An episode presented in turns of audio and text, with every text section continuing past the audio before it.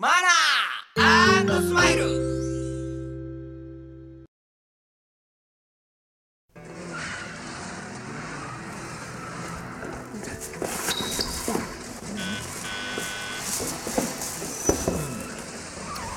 うわすっげえこれうわっとっと。これたまんねえなおい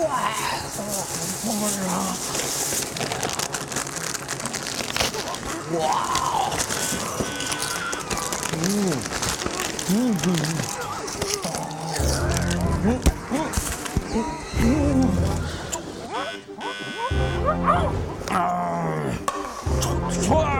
あれ犯人なんでこの犯人これ見たことあるんだこれあれ犯人びっくりしたよあれやっぱ半端ねえなこれこれちょっと待ってよこれ待ってよ待ってよちょっと何撮ってよこれ周り見て周り見てよ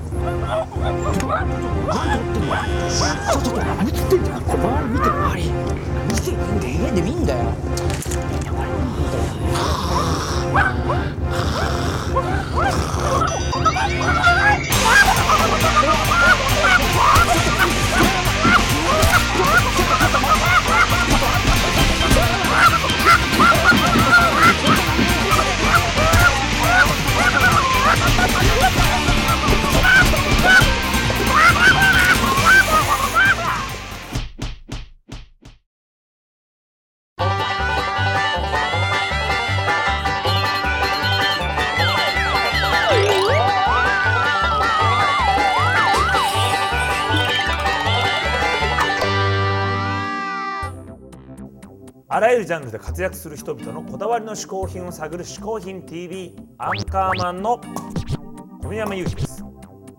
ここで解説しよう。嗜好品とは風味や味摂取時の心身の高揚感など味覚や収穫を楽しむために飲食される食品飲料や喫煙物のことである。この概念は日本で生まれたものであり日本独自の表現である。しかしかしかしかしかりしっかでーす。うん。いやー秋ですな。なんかねやってもちょっと秋っぽくなってきましたね。もう全然秋ですよ。でもさちょっとさこの何お供え物っていうの、はいはいはいこういうのはあるけどさやっぱなんかこう秋だからさ、こう名月？い秋といえばね。秋といえばねなんかそういう雰囲気欲しいですよね。そりゃ欲しいに決まってますよ。ね。なんか来ないですかね。おれおれおれおれおれおれ。これはこれは満月じゃないですか。中秋の名月とかそういうやつですかねこれ。月ってこんな横に揺れるんですかね。もうやっぱりワクワクしてるんですよ月も。お止まった止まった。あ確かにこういうちょっとさらに秋っぽくなったんじゃないですか、うんいいですね。いいですねはい。はいそんな秋ですけれども今回のゲストは、ん。なんと先週の寺岡義人さんと同じくあのジュンスカイウォーカーズのメンバーの宮田和也さんなんですおージュンスカつながりで、はいはいはい。これは結構大興奮してるファンの人もいるんじゃないですか？いるでしょうね、それでは早速宮田さんに嗜好品を紹介してもらいましょう。嗜好品 TV をご覧の皆さんどうも宮田和也です、えー僕のですね一つ目の嗜好品はですね、まあ、あのうちで飼っております犬ペキニーズという犬を紹介したいと思うわけですけれども、えー写真今ここにデータフォルダにこういう感じですね。これ映ってますか？こういう感じのペキニーズという、まあ、これはあの中国のもともと犬だったんですけれども、えーそのペキニーズという元の中国の犬をですねイギリスのイギリスに持って行って、まあ、それをこう掛け合わせて今のこのイングリッシュイングリッシュペキニーズっていううちのペキニーズになったんですけどその実はうちのペキニーズがあの僕がやってました解散しましたけれどもジェット機っていうバンドのアルバムのですねあの Fly High っていう曲のシングルのジャケットにもなったんですけどもこれがあの1代目のウータンという犬です。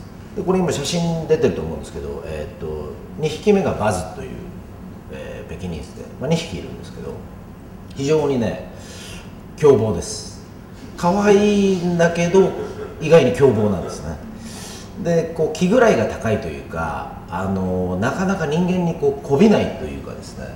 あのまあ飼い主の言うこととかは聞くんですけどあのそれこそ親戚っていうかうちの親父とか来たら噛みつきます。っていう意外とそういうなんかグレムリン的なですね。非常にこう凶暴な面もあってでもそこは非常にですね可愛いなというふうまああのペキニーズなかなかねあのペット屋さんとかでも売ってないですしなかなかあのそうだなこう見かけないと思うんですけれども僕のホームページとかですねいろいろあの年中出てますしあと僕のツイッターとかで結構そのペキニーズの写真を結構上げてますんでまたあのそこら辺も見てもらえたら嬉しいなと思ってます。それでこのペキニーズの、えーうちのウータンとバズこの2匹なんですけどももともと僕のペキニーズとの出会いはですねそれこそジュンスカイウォーカーズが、えー一番最初こうメジャーデビューしたあたりですか。その今からもう20年前ぐらいですかね。その時に初めてペット屋さんでですね出会いまして。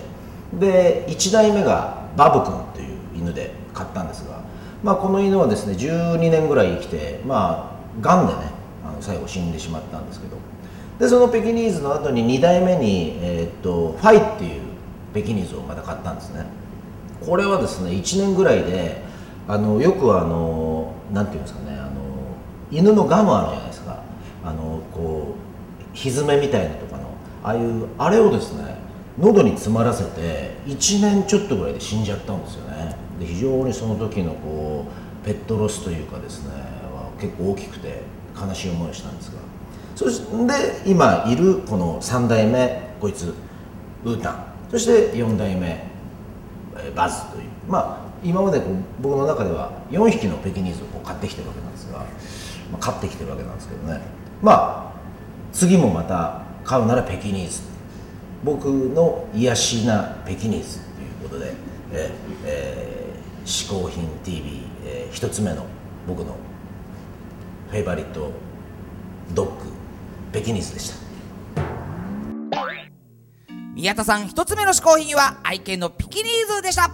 なんかあの聞くところによると、はいはいはい。しかもあの学生時代ずいぶん純スカの大ファンだったらしいじゃん、そうなんですよ。もうほんと中学生の頃にね衝撃を受けましておう。もう素敵な夜空一つ抱きしめてマイジェネレーション全部このままでなんてねもう今でも歌えるぐらい大好きなんですよちょっと聞きたいんですけど、はいはいはい。あそもそもあの鹿が学生時代とかあんの学校行ってんの？そりゃ僕だって学校くらい行くに決まってるじゃないですか。し鹿も学校行くの？行ってますよ。どどこ行ってたの？それは俺ですよ。歯科大附属ですよ。鹿大附属？歯科大附属。鹿大？歯科大っつったらあれですよ。イカ歯科大のことじゃないですか。イカ鹿大？イカえなんか生き物一個増えてイカ鹿大？そうですよ。えイカ鹿大？うんあったそんなのあるありますあります。もうイカ歯科大附属っていうのはね、イカしかいないですからね。えちょっと待って。え、君鹿ですよね？鹿ですよ。えイカなんで鹿いなくなっちゃったの？いやいやいやいや。え？まあねもともとイカ大と鹿大があったんですけれども、はい。やっぱりねこの少子化ですから、ん。合併してイカ歯科大となったらですね、うん。イカしかいなくなっちゃいました。君鹿ですよね。うんそうですよ。でイカ鹿大は鹿しかいないの？いやーあの頃好きだったんだよな純歯科イウォーカーズ。えええちょっと待って。え純歯科ですよ。え純スカじゃないの？えい純歯科でしょ？純歯科のあれ宮田歯科津屋。今。え宮田鹿いやちょっと待って。え？宮田和也さんってさっき出てくれたの？いいや歯科津屋さんじゃないですか。や鹿津也じゃない。和也だよ。え？鹿じゃないんですか？あの人。いや鹿じゃない。よ人だよどう見ても。ひょー。えひょうって。新しいじゃんひょうって何？最後。それまた生き物何ひょうって何？嗜好品 TV、えーそして2つ目なんですけれども、えーまあ、僕のお気に入りこのレッドウィングなわけですが、えーレッドウィングはもう僕何足か持ってまして、まあ、4足ぐらい持ってるんですけど、まあ、昔の古い形からいろいろあるんですがこのモデルはですね、えーっとレッドウィングの50周年モデルで、まあ、ちょっと違うんですよね。ステッチとかこういうとことか。こうちょっと細かいステッチが入っててこれはもうあの絶版というか売ってないんですけれどもこれはいつぐらいかなずいぶん前に購入してもうこれは56年を履いてると思うんですけどあの靴結構僕はあの一つのものばっかずっと履かないでなるべく回して履くようにしてるので結構あのまだそんな削れてないっていうかあのうん、まだ全然ヤフーオークションで売れるぐらいなあの勢いのあるいい感じであります。まああのこのねレッドウィングはタイプが黒と,、えーっとこのバックスキンっていうかスウェードのベージュとあと茶色かなんかもあるのかな。でもう一つこれの黒も持ってるんですけどまあこのベージュが非常にこうジーパンとかあとまあ短パンとかでもねどんな服でも結構合わせやすいっていう感じで、まあ、非常にあの愛用しているというかステージなんかでも結構これ履いちゃったりするぐらいであのステージはね、あの一番、あのかかとがすり減らないので、まあ、一番いけないのはこの都会のコンクリートっていう感じなわけですけれども、まあ、このこれが僕の2つ目の嗜好品レッドウィング、えーこれは50周年記念モデル。これが2つ目の嗜好品でした。宮田和也でした。宮田和也さん2つ目の嗜好品はレッドウィングのブーツでした。はい。赤い羽っていうとね、日本では募金を思い浮かべるんですが、このレッドウィングというブランド名は、はい。ミネソタ州の町の名前から来てるんですね。あーレッドウィングって街があんの？そうなんです。それではここで、うん。赤い羽を探せゲーム。おお何何、うんこれはですね、はい。白い羽の中に1本だけ紛れている赤い羽を探してもらいます白い羽の中に。はい。これどういうこと？ん？ですから、うん。1本だけ赤い羽が隠れてるんですよ。それをど探していただくと。えどこに？どこに？えどこに行って？ここです。赤い羽が混ざってますから。